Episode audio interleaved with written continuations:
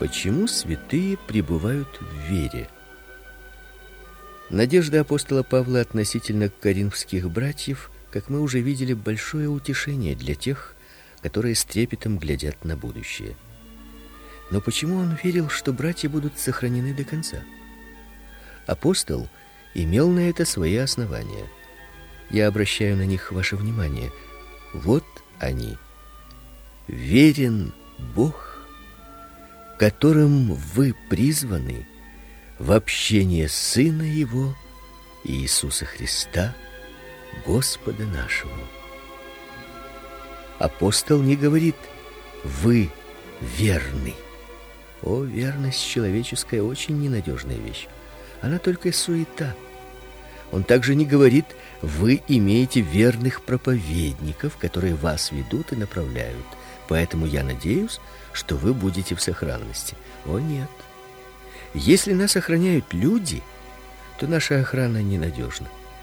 Он говорит: Бог верен. Если мы окажемся верными, то это только потому, что Бог верен. Вся тяжесть нашего спасения должна покоиться на верности нашего Бога. От этого дивного свойства Бога зависит все дело. Мы переменчивы, как порыв ветра, хрупки, как паутина.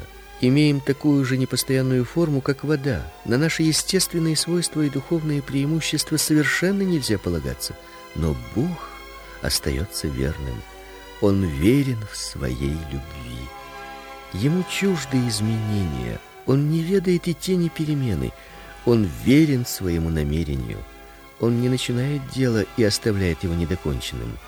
Он во всех обстоятельствах верен, как отец. Он не откажется от своих детей, как друг. Он не отречется от своих, как творец. Он не оставит дело рук своих. Он верен своим обетованиям, и каждое обетование обязательно исполнится для всякого верующего. Он верен своему завету, который он заключил с нами во Христе Иисусе, и который засвидетельствован кровью его жертвы. Он верен своему Сыну и не допустит, чтобы его драгоценная кровь текла напрасно. Он верен своему народу, которому он обещал вечную жизнь и от которого не отвратит лица своего. Эта верность Бога — основание и краеугольный камень нашей надежды на конечное сохранение. Я желал бы, читатель, чтобы ты тщательно взвесил значение сказанного. Если ты действительно призван божественной благодатью, то ты пришел к общению с Господом Иисусом Христом. Таким образом, ты совладатель всего, что сотворено. Отныне ты в глазах Всевышнего едино с Ним. Господь Иисус Христос сам вознес твои грехи своим телом на древо, сделавшись проклятием за тебя, в то же время и праведностью твоею. Таким образом, ты в нем оправдан. Ты принадлежишь Христу, а Христос тебе. Подобно тому, как Адам был представителем своих потомков, Христос – представитель всех находящихся в нем. Как муж и жена едина, так и Христос едино со всеми, соединенными с Ним верою, нерушимым союзом. Но не только это. Верующие суть члены тела Христова, и таким образом соединены с Ним воедино посредством любвеобильной, живой и пребывающей связи. Бог призвал нас к этому соединению и совершенству, и этим самым Он дал нам знак и залог того, что мы будем сохранены до конца. Отделенные от Христа, мы были бы жалкими приходящими существами, которые скоро разрушились бы и были бы увлечены в погибель. Но, будучи едино со Христом, мы причастны Его природе и одарены Его бессмертной жизнью. Наша судьба тесно связана с судьбой нашего Господа, и мы не можем быть уничтоженными, если не будет уничтожен Господь. Размышляй чаще об этом общении с Сыном Божиим, к которому ты призван. Вся твоя надежда в этом. Ты не можешь быть бедным, пока Иисус богат, ибо ты соучастник с Ним в одном и том же предприятии.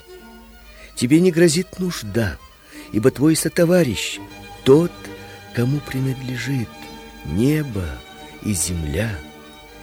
Ты никогда не можешь сделаться неплатежеспособным, если бы и один соучастник был беднее церковной мыши.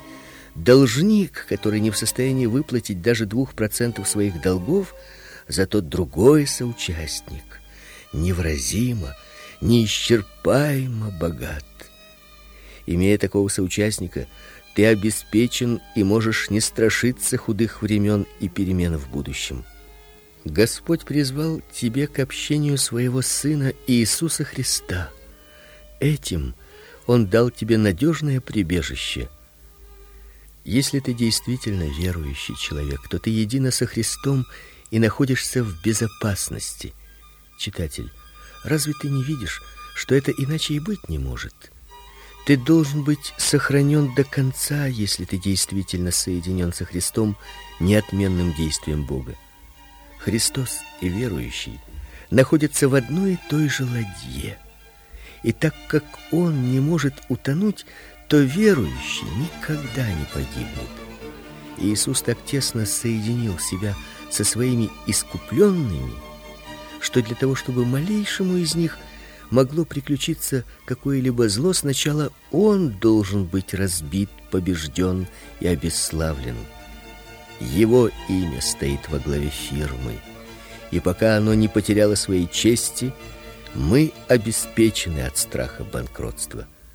Итак, пойдем, будучи соединенными навеки с Иисусом, бодро навстречу незнакомому будущему. Если мирские люди станут спрашивать, кто это восходит от пустыни, опираясь на своего возлюбленного, то мы с радостью ответим, что это мы опираемся на Иисуса, и что мы все более и более желаем опираться на Него. Бог, который верен, постоянно текущий источник услады для нас, а наше общение с Сыном Божиим – полный поток радости. Зная эти великие истины, мы не можем пасть духом, нет. Мы воскликнем вместе с апостолом: «Кто отлучит нас от любви Божией во Христе Иисусе, Господе нашим».